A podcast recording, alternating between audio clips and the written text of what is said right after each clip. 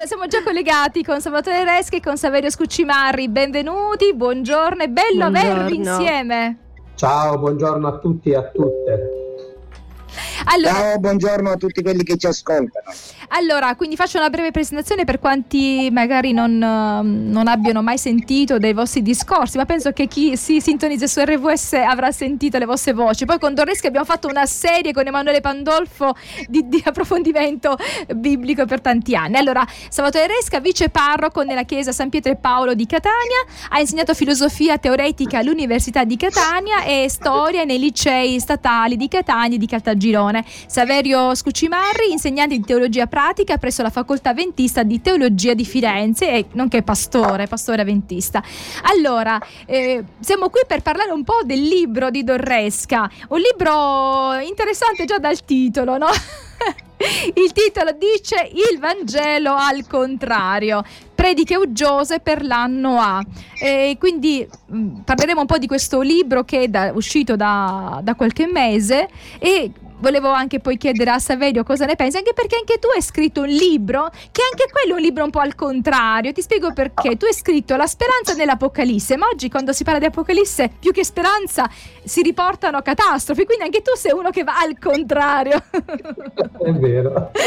Allora, Dorresca, ci spieghi un po', eh, quando nasce il... Diciamo, quando ha pensato che, di condividere eh, le sue omelie in un libro? Guarda, eh, io sono dire, allergico alla pubblicazione delle omelie, perché penso che l'omelia bisogna andare a sentirsela quando uno partecipa ad un'assemblea cristiana, ma è stimato pesantemente, direi, dai miei amici che sono qui in questa comunità nella quale io mi trovo, che è la comunità, come dicevi tu, dei Santi Pietro e Paolo a Catania, me lo dicono, avevo già pubblicato nel 93 un altro, uh, un'altra raccolta di omelie dell'anno A, perché non so se gli ascoltatori ne sono al corrente, ma nella liturgia eh, cattolica eh, c'è un ciclo di letture durante le celebrazioni di tre anni, cioè anno A, anno B, anno C.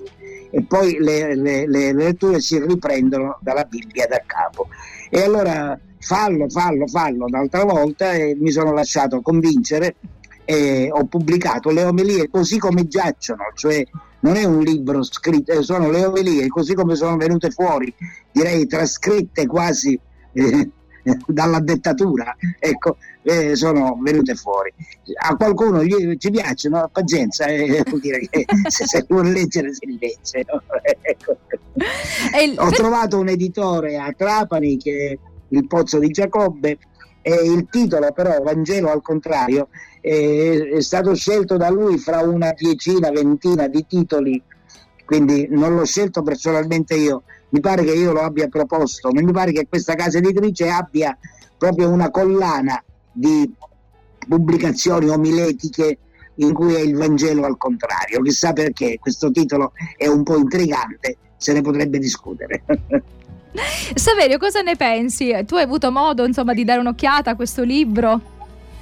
Sì, assolutamente, l'ho letto anche molto volentieri e velocemente perché si legge bene, si legge molto bene, diventa un, è stato per me quasi un devotional per, per vari giorni. Ehm, ehm, io la mia riflessione la faccio proprio a partire dal titolo, il Vangelo al contrario, perché eh, è una questione di prospettive, nel senso che è vero che mh, tantissime delle omelie eh, un vanno un po' in una direzione contraria rispetto a quella che è la tradizionale interpretazione di certi testi o di certe usanze della Chiesa. E quindi, però io credo che la prospettiva che eh, dà Don Resca ehm, e anche la linea interpretativa che lui segue, io credo che eh, sia profondamente eh, parallela al Vangelo e non contraria.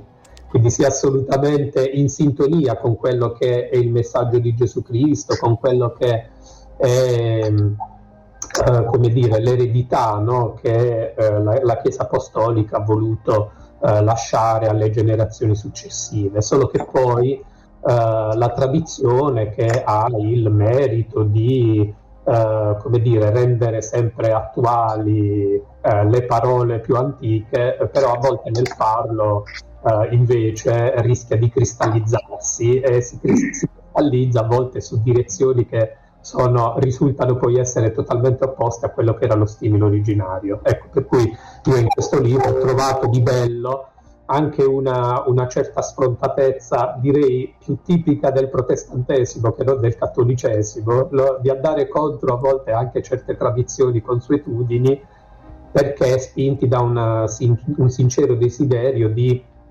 comprendere meglio quello che invece il, il testo del Vangelo eh, e quindi quello che Gesù stesso, i suoi apostoli, ci hanno voluto comunicare. Mi sembra che il, questo libro voglia eh, diciamo, portare un po' eh, il Vangelo alla portata di tutti o comunque nella pratica della quotidianità. Quindi al di là di andare troppo a spiritualizzare Dorresca, a me sembra che lei ha voluto concretizzare, ma il Vangelo in concreto cosa vuole dire nella mia vita? Cosa mi porta a fare? Quindi non parole ma, ma fatti. Sì, devo dire, devo dire eh, rispondo io? Sì, sì, eh, sì, devo dire che, sì, devo dire che eh, a questo riguardo abbiamo avuto una, non una polemica, ma una discussione con l'editore, perché molto spesso nelle omelie eh, non si nota nell'edizione perché ho dovuto levare qualcosa. Eh, mh, ci sono dei riferimenti molto concreti ai fatti che capitano ai fatti che capitano localmente, ai fatti che capitano anche globalmente. E l'autore mi diceva: Ma questo libro deve essere qualcosa che serve sempre. No, dico, non può servire sempre. Un'omelia non può servire sempre. Non so chi era, mi pare che fosse Newton che diceva che, Cardinale Newton, che e chi parla di Vangelo deve tenere in una mano il giornale e nell'altra il Vangelo. Mm. Perché se non si parte dalla realtà, se non si parte dai nostri problemi, se non si parte dalla difficoltà che noi abbiamo e dalla voglia forte di calare Gesù Cristo nella nostra vita giorno per giorno in quello che siamo, in quello che facciamo, in quello che ci capita, le, le omelie diventano beh, o delle esercitazioni retoriche molto belle o delle esercitazioni retoriche molto noiose e inutili. No? Io quando sono fuori dal mio ambiente in cui non celebro l'Eucaristia, vado a, vado a, a messa, il cattolico va a messa e, e, e ascolto con, con, molto interesse le omelie. Però devo dirmi che alla fine dico, beh, cosa mi porto a casa oggi? Mi porto alcune belle, certe volte, alle volte brutte, esortazioni moralistiche, no? qualche interpretazione un tantino, come dire, discutibile dal punto di vista esegetico, cioè interpretativo, ma non mi resta niente, cioè non dice nulla per la mia vita. Mentre invece io credo che quando si arriva eh, lì bisogna andarsene via dicendo cosa mi ha detto Gesù Cristo oggi. Quindi un riguardo messaggio alla realtà che io vivo giorno per giorno con i piedi per terra. Quindi ho detto all'editore, se io levo i riferimenti cronologici diventano esercitazioni astratte Devo certo. dire, è capitato questo una settimana fa e in base a quello che è capitato, il Vangelo, Gesù Cristo, che deve cosa essere, mi dice il mio Ecco, deve essere una storia. Torniamo con Saverio Scuccimarri e Salvatore Resca, tutte e due con SS, Salvatore e Saverio. Allora, a entrambi faccio la stessa domanda perché entrambi eh, siete, lei è stato Doresca insegnante, ora in pensione e eh, Saverio ancora insegna. Allora, il vostro essere insegnanti, il contatto con i ragazzi vi ha aiutato aiutato nel porgere il Vangelo così come diceva Dorresca, non quel Vangelo che è troppo lontano da noi, ma molto vicino a noi, il nostro concreto, il nostro vissuto e nei nostri momenti di crisi. Saverio. Saverio, rispondi tu. Va bene, grazie. Allora, sì, io devo dire che eh, ritengo che nella mia formazione sia stato utile il fatto che comunque il mio periodo di insegnamento sia stato preceduto da un periodo di ministero pastorale che eh, come Daniela ricorderà, siccome l'ho svolto in Sicilia, era molto orientato verso la gioventù. È vero, sì, sì. Eh, ecco, dai giovani me li ritrovo, eh, diciamo, non più come parrocchiani, membri di chiesa, ma me li ritrovo come studenti di teologia, la maggior parte dei quali si preparano al ministero pastorale. E allora eh, sì, l'insegnamento ritengo che spera- sperando con il mio insegnamento di fare del bene anche ai ragazzi, ma ritengo che faccia del bene soprattutto a me stesso, anche perché in particolare eh, io mi occupo della teologia pratica. La teologia pratica vuol dire due cose molto fondamentali. La prima è che nessuno può dire di aver compreso la verità soltanto perché l'ha letta sulla Bibbia, deve prima metterla in pratica. Solo quando l'hai verificata nella pratica, allora puoi dire che effettivamente quella verità ti è arrivata, ti ha, ti ha conquistato. Ma finché non hai fatto questa esperienza di passare dalla lettura del testo alla vita concreta, questo non è possibile. E poi allo stesso tempo la teologia pratica significa anche avere gli occhi aperti sulla realtà, cioè non cercare i segni della presenza di Dio e della parola di Dio soltanto nella Bibbia, perché la Bibbia è, diciamo, è lo strumento privilegiato della rivelazione di Dio, ma non è l'unico. Dio comunque si rivela anche nella sua creazione, perché la creazione è impronta del suo creatore.